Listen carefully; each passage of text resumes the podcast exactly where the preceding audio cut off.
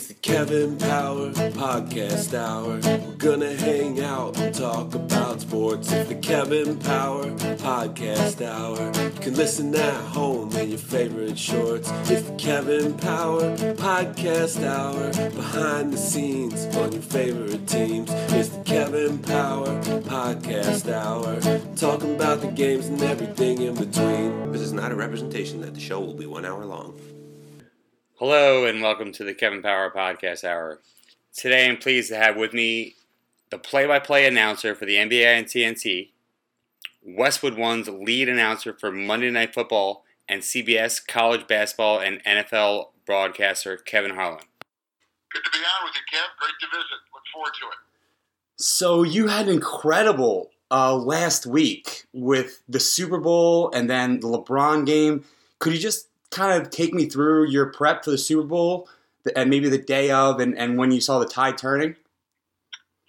Well, um, you know, the Super Bowl is like a season long prep, and you never know what the final two teams will be, but you're in the back of your mind beginning to make sure that you've got some things kind of locked down, uh, no knowledgeable uh, uh, bits of information about about the teams that are kind of funneling into the final four. Certainly, the final, you know, eight teams that that, uh, that make it to divisional weekend. And as it turned out, uh, you know, I'd done a couple Patriot games, done a couple Atlanta Falcon games, and so I had a pretty good general knowledge of both teams going into the into Super Bowl Fifty One into Houston.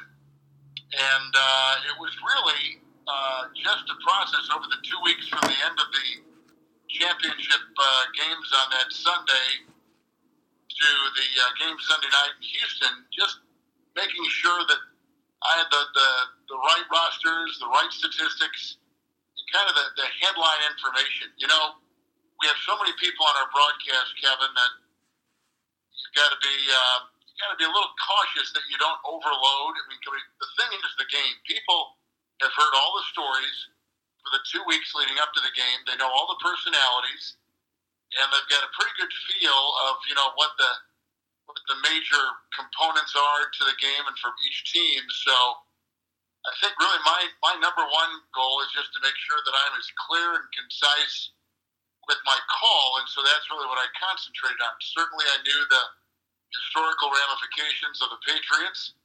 I knew what kind of season Matt Ryan had had for Atlanta was familiar with uh, both coaches and on and on.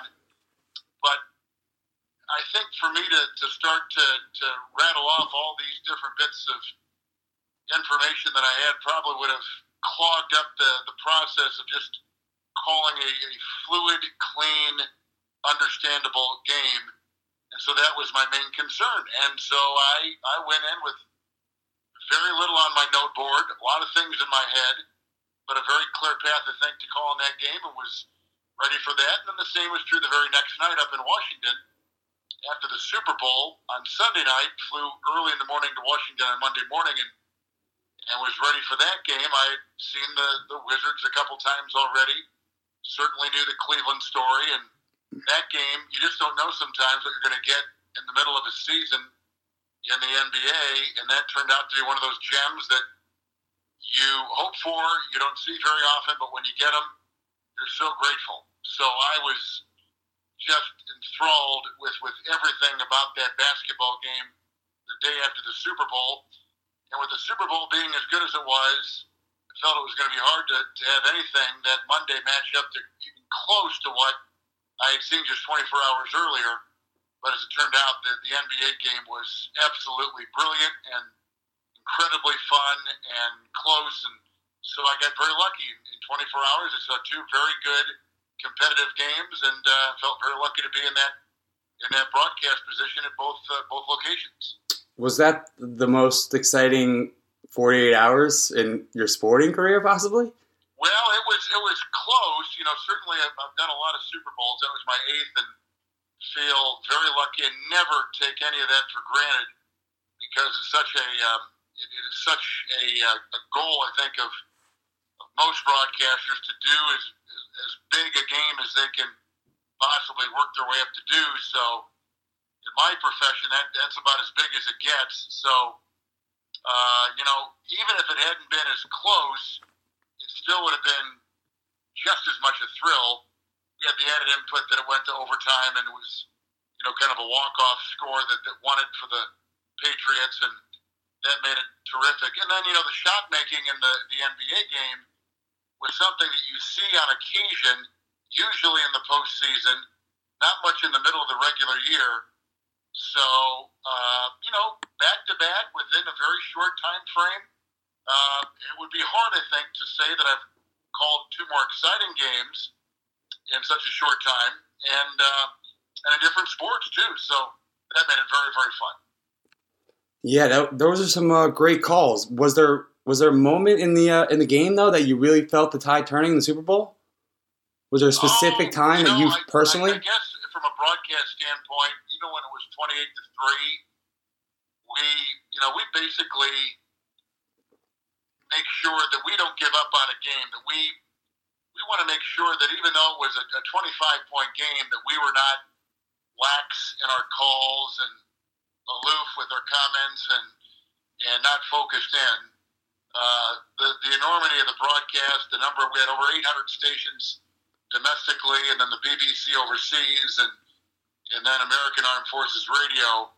You know, we have such a big audience that to sit there and not treat that game with the kind of respect it deserves would not have been right. So we were we were very much as if it was a, a, a three point game as opposed to a 25 point game, and we stayed right with it. So that when we started to see bit by bit the Patriots kind of chisel their way back into it, I think we all kind of felt like. Uh, aren't you glad that we stuck with the game even when it was looking like a blowout? And I think that served our entire broadcast well to be able to just uh, not miss a beat when things began to get tight and when the game got close and eventually was tied and then it, it swung so differently with 31 unanswered New England points. We we uh, we tried to do that with every broadcast. You never want to give up on them. And uh, like I said, I don't know if there was really one play that sing- signaled that, that, that signaled that there was a, a change or or whatever. But Mike Holmgren was on that broadcast, and uh, the former Super Bowl coach at Green Bay and assistant with San Francisco, and certainly up in up in Seattle, he went to a Super Bowl. He uh, he said, you know, momentum once you know it's grabbed by a team, it's almost impossible to wrangle it away. And New England, you could just see was feeling much better about itself when they were making big plays defensively and getting scores once they got the ball back in Brady's hands. And I think all that kind of led us as a mounting, mounting, uh, you know, drive that that they were getting back into it. But it happened so fast, all kind of in a quarter and a half, that it was hard to process as it was going on, and you just kind of as a broadcast, you just try to do the best you can, keeping all the facts in front of you and making sure you're very organized and not getting, again, stuck in the minutia uh, of small detail, but sticking with the main themes that are going on as the game is developing and, in this case, uh, turned so significantly from one way to the other. Uh, to talk about a little uh, another Super Bowl you did. You did Super Bowl Forty Seven when uh, the famous power outage. What was that like? Well, you know, you didn't know what was really going on at, at that time. As I recall, there was uh, still a, a great deal of, I think, uh, fear may not be the right word, but uh, uneasiness about uh, perhaps a uh, an outside attack on the game, uh, something uh, nefarious perhaps happening. It was it was. Uh, the, the, the big events like that just kind of open the doors for anybody or any organization to to cash in on something kind of out of the ordinary. And when the lights went out, we knew that was out of the ordinary. And shortly after the lights went out, and about 40 to 50 percent of them completely shut down, uh, all these people began running onto the field. And later we learned that they were all security people, many in, in, in regular clothes and civilian clothes that you know come pouring out of the stands off the sideline and onto the field and with directions to the players and the coaches on what to do and once they had figured out that it was nothing but a um, a mechanical, a technical issue with the power grid. You know, I think everyone rested easy. On our side, we again didn't know, and everything went dead power wise in the broadcast booth, except our very alert executive producer, who's done about 28 of these Super Bowls, had landlines, telephone landlines that were in the booth as a backup to the backup to the backup. And sure enough, we needed them. So he had a couple phones and literally dialed New York from the Superdome in New Orleans and patched my phone that he handed me and the other phone that he handed Boomer Esiason. Um, they patched those two lines into the main components of our broadcast center in New York. And uh, even though we were on separate lines, and we were right across from each other, so we were talking face to face as if we were on a broadcast. Um, and they mixed all that well in New York, and for I guess it was a half hour. I'm not certain on the exact amount of time, but it was over 20 minutes. I do know we had no power, and they were you know scrambling. Everybody was to get it back. That uh, we were able to conduct the broadcast and report what we were seeing, and that's what a reporter does. A reporter, you know, says what he or she is, is seeing at that time, and so that was that was very natural. You know, the lights had out, security was on the field, the teams remained uh, we're this part of the game, on and on and on. And uh, then the power came back up. They located the issue. It was nothing, uh, you know, bad. Uh, that it, it, was just a technical uh, power grid failure that had been rectified and fixed, and were off and running again. So, um, you know, you've always a live sporting event is filled with moments like that, and you're kind of conditioned when you're doing a live broadcast to expect the unexpected. And that's kind of what I guess our mindset is every time we go into a, a live sporting broadcast. Obviously, that was a different type of nervousness, but uh, uh, how do you do you ever feel nerves out there? And what do you do if you do feel them? You know, like a, a situation like that, that's completely out of the ordinary for you. You know? Well, you, you, yeah, you don't. You're not nervous the, the nice thing was is that we were, you know, well into the broadcast when the power went out, and so we were kind of in a rhythm anyway of being very much off the cuff and ad libbing and and broadcasting. So it just kind of fell right into line of what was going on, and uh, you know, it is it is very comforting to know that you look around our Westwood One broadcast booth, and like I said, our executive producer our dinner off has done 28 of them.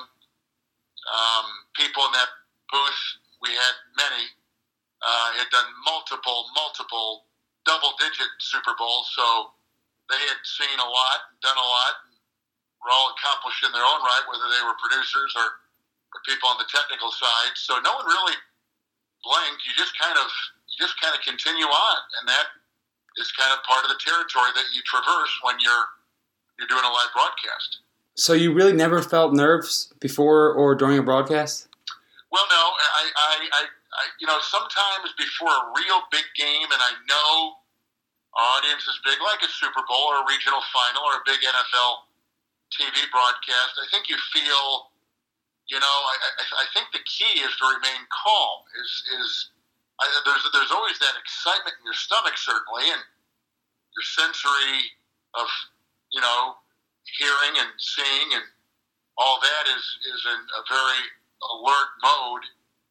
Um, but I wouldn't say that I would get nervous. In fact, I try to I try to be just the exact opposite. Some like to work up the nerves, and that serves as a trigger mechanism or a key for them to really lock in. For me, it's kind of the opposite. I I would prepare uh, to try to relax, like during the anthem uh, moments before the broadcast. I take a lot of big, deep breaths and uh, and try to relax because I think that for me individually, you know, it, it settles me down. It keeps my mind focused and sharp. Uh, I think it helps my voice stay calm and resonant. And if I get too worked up, too hyped up. I think you're prone to talk too fast, make mistakes, think before you talk, a higher voice because your vocal cords are more tense. I think it's best when you're relaxed and the, the, the thoughts flow freely. And, and I guess that's how I've kind of tried to condition myself. But I would say it's more excitement and just, uh, you know, hoping that I do a good job, that I'm on my game. And like anything else, some days you've got it and some days you don't. And if you don't, you got to work to get it during that broadcast, which is a chore. And other broadcasts, it comes so easy, you could say it backwards if you had to and still be fine. So I, uh, I guess I kind of feel like I, I, I try to stay away from the nerves, but I'm always, that excitement is always there, the butterflies or whatever you want to call it. But I, I do try to make sure that I'm very relaxed before I, I take the air. Well, you definitely uh, make the audience feel excited, and you're always clear with your words while being excited, which is great. Well, I, you know, it's, it's uh, people have different broadcast styles, and mine has always, I guess, been more of a high intensity or passionate, perhaps. Others are not like that. For instance, I think it, re- it revolves around the sport. In baseball, there is so much time where there's nothing going on I think you're kind of sitting back in a chair, your legs are crossed. I'm just using an analogy, and, and, and you're relaxing, you're just having a conversation. I think in football, it's like a march where, you know, it's pretty intense all the time. The hitting, the violence, the ruggedness, the toughness of the game, I think, always needs to be portrayed if you're on radio or TV and that takes a different kind of voice. Maybe I don't think you could put you know a very relaxed, kind of nonchalant broadcast broadcaster on a on a football game. I don't think it would fit. And then basketball is kind of high energy, has that conversational tone to it, but you know you're at the same time you're kind of sitting at the edge of your seat waiting for an explosion. You just don't know when it's going to come. And that's kind of the that's kind of the thing with basketball that when you get in a rhythm, um, it just kind of fits that sport. It really has a beat, has a rhythm to it, which to me makes it very easy.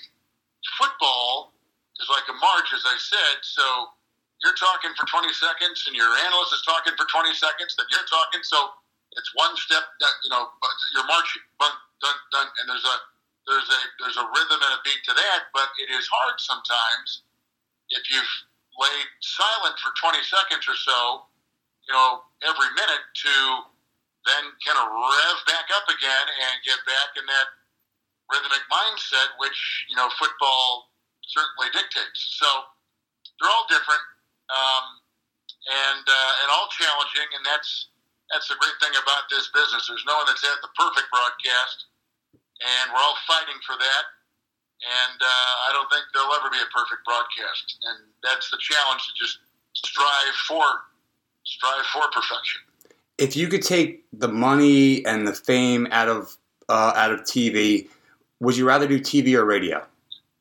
Well, they both have great challenges. I never visioned, I never envisioned myself, Kevin, in in TV.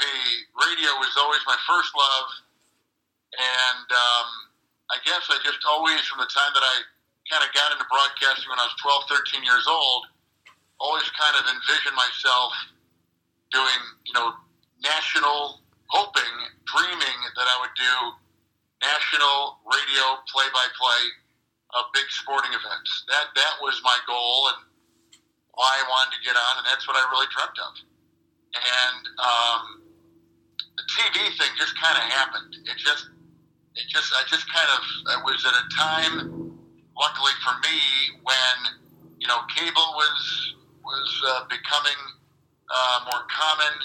There were more posi- more broadcast positions. Teams were televising more games, and uh, you know, right now, you know, every game is on TV. Every game is on the internet, which is a TV broadcast or it's on, on over the air TV or on cable TV. And so it's funny when probably someone like me says that, oh, not every game was on TV. You know, there are a lot of times when it was just on radio.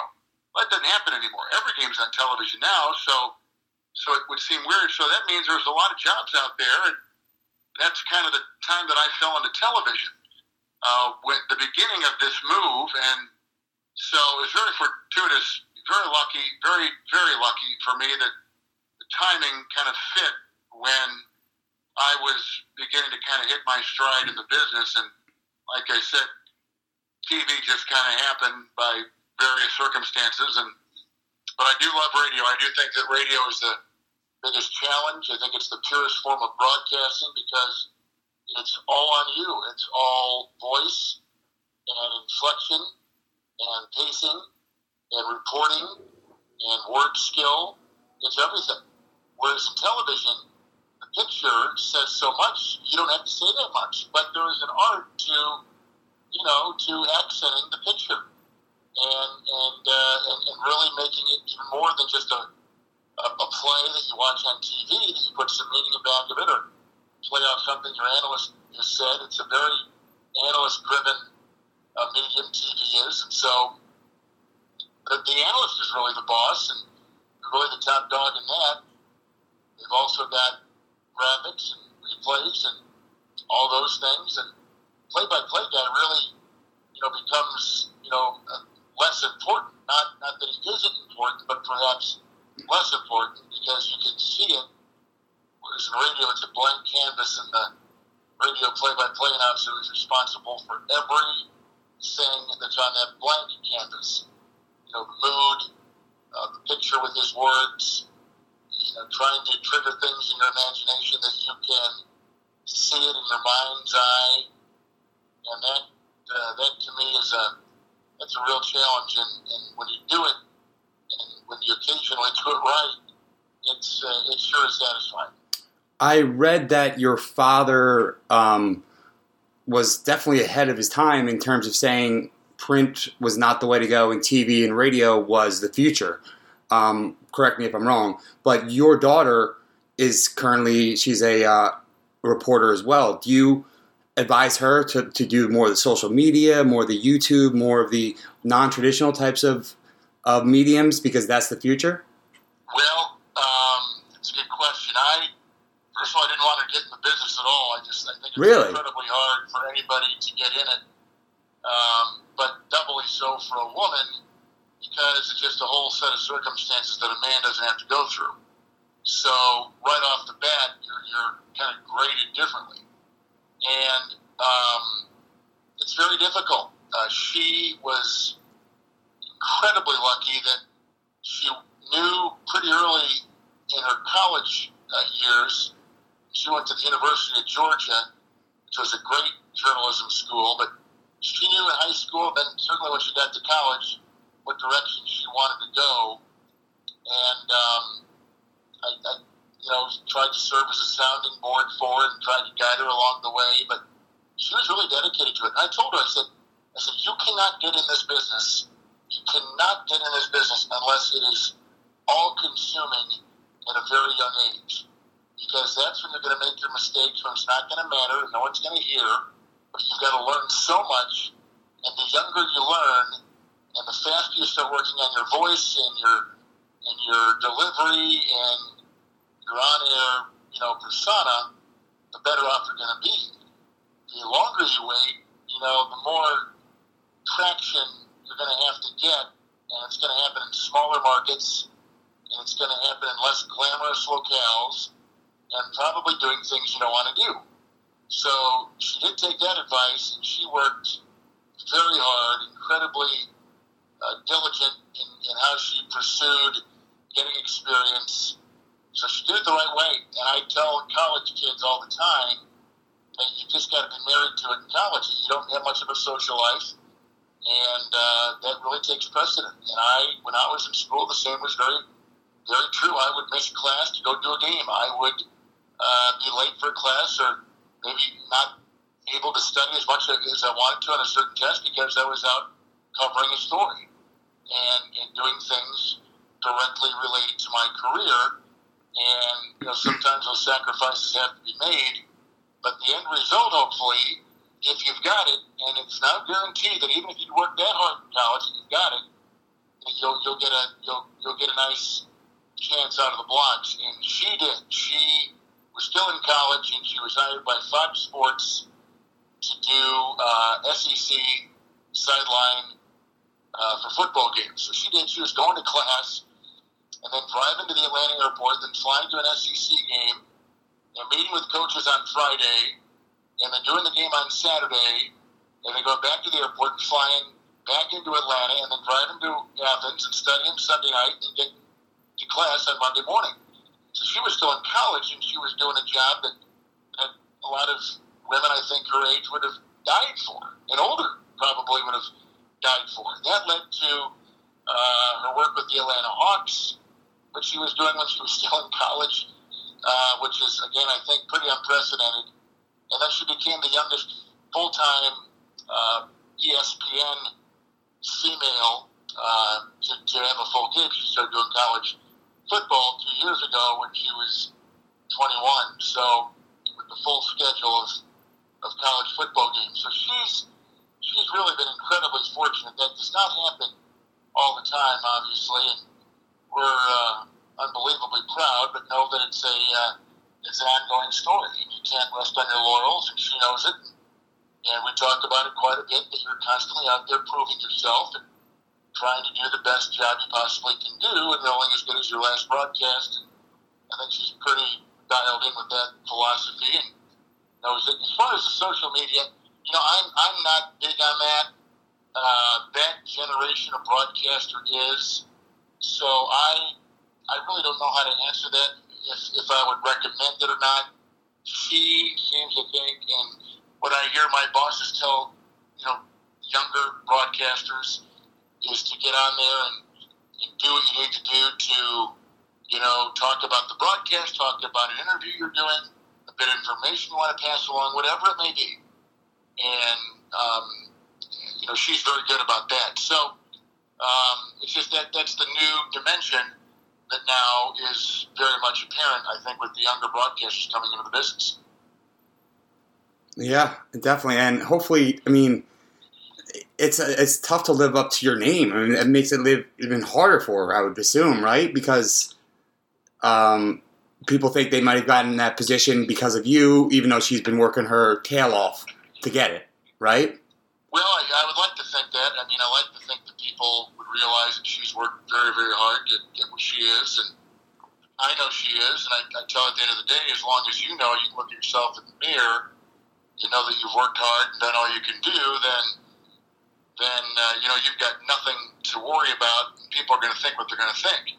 Yeah. So I don't know that initially people really put two and two together. To be quite honest, I mean there was a lot of first year and a half she was in the business. She would tell me that people did not know that we were related, which I liked.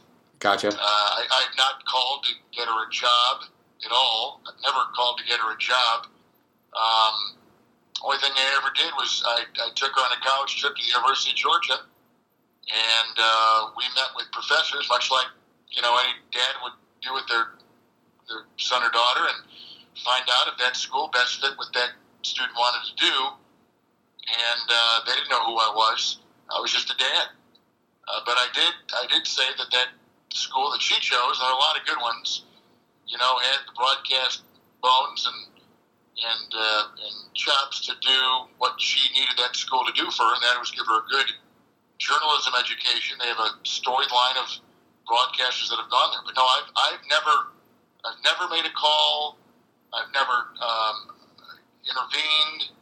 Uh, sometimes I'd like to when I get some story she tells me about maybe that stray producer or whatever that will give her a tough time. I said it's part of the territory. It's kind of earning your stripes. So she's her, her skin is thickening and toughening up. She understands the business more and more every day, and I'm very proud of the way she's navigated it. Uh, I don't want to take too much of your time, but I do have a few more questions. If that's okay. Um, uh, you worked with the Timberwolves when they were um, just an expansion franchise. For how long did you work for them? Nine years.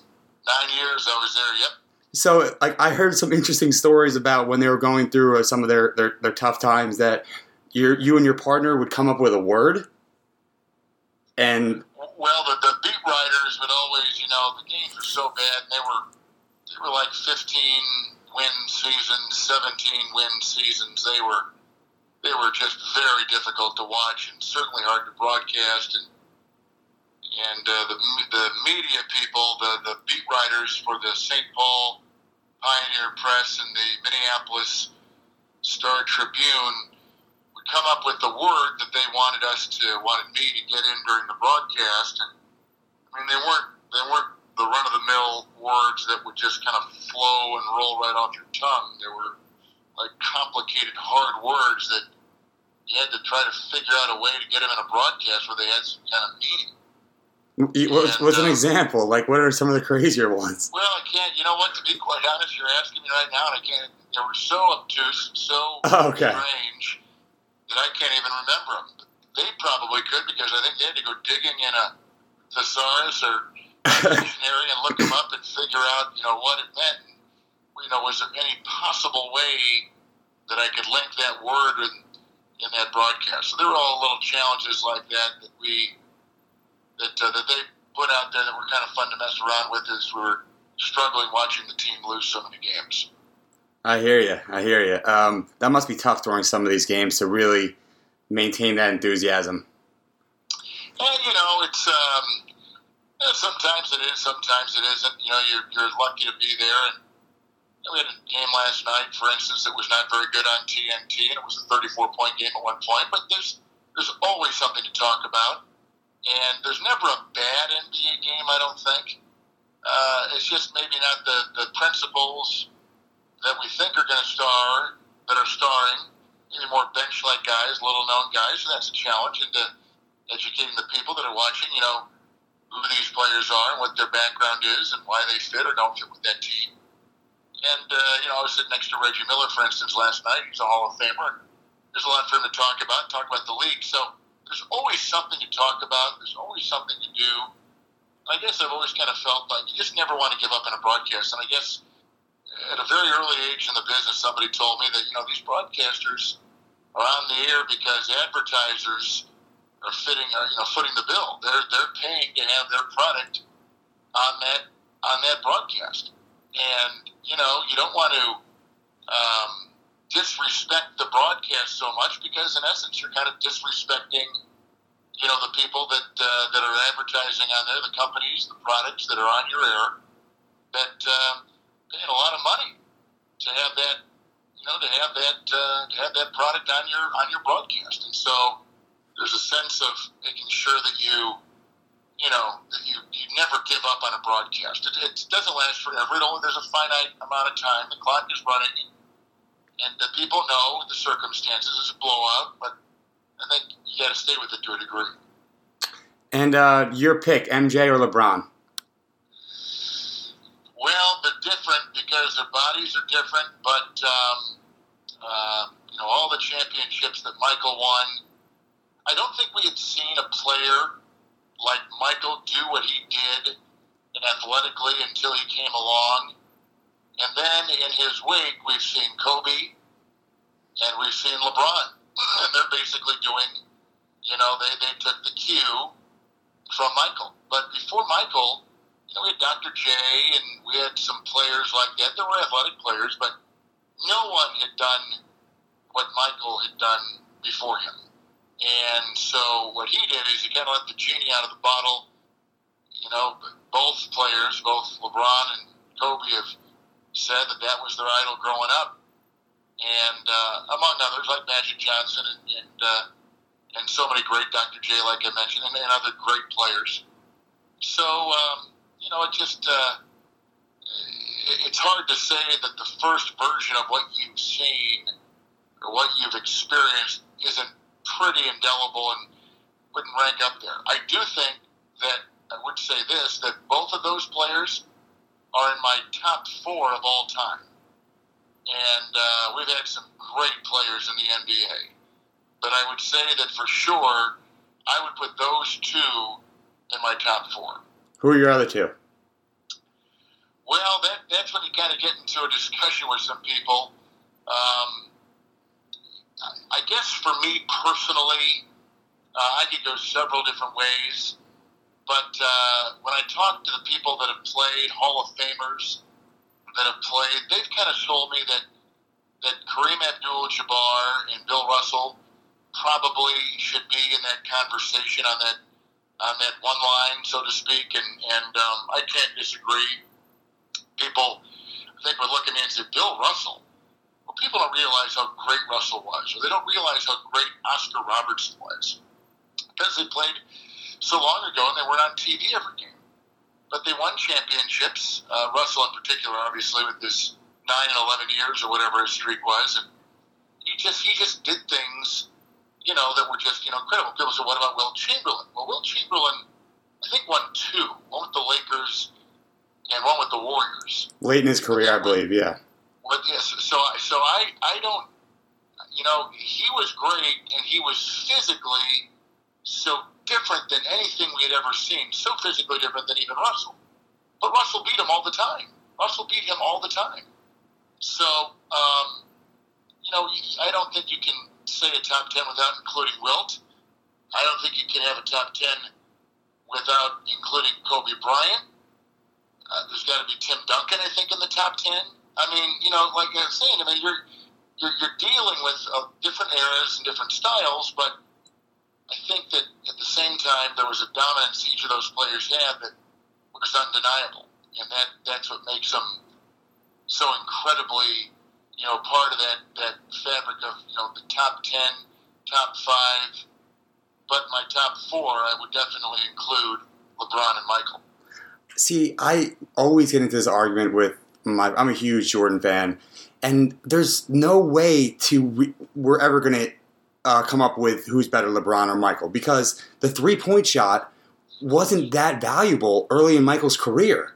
So if he had to develop that, he might have scored 40 or 50 a game. Well, that, that's a that's a very true comment. It was it was a different game then. It was not a free flowing game. Michael played in the era the the bad boys from Detroit, New York Knicks teams, and they would slow the pace down. You play in this in this time in, in NBA basketball, my gosh, who knows how much he would score.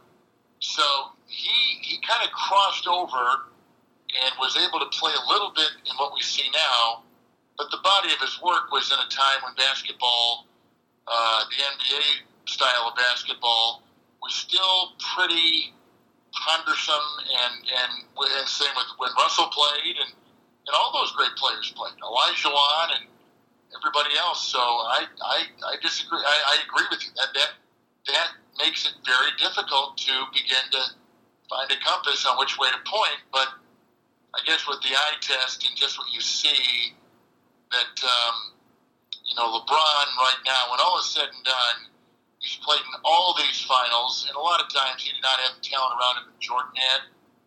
They've both been the dominant player on their team. But when all is said and done with LeBron, his statistics are going to be just you know jaw dropping.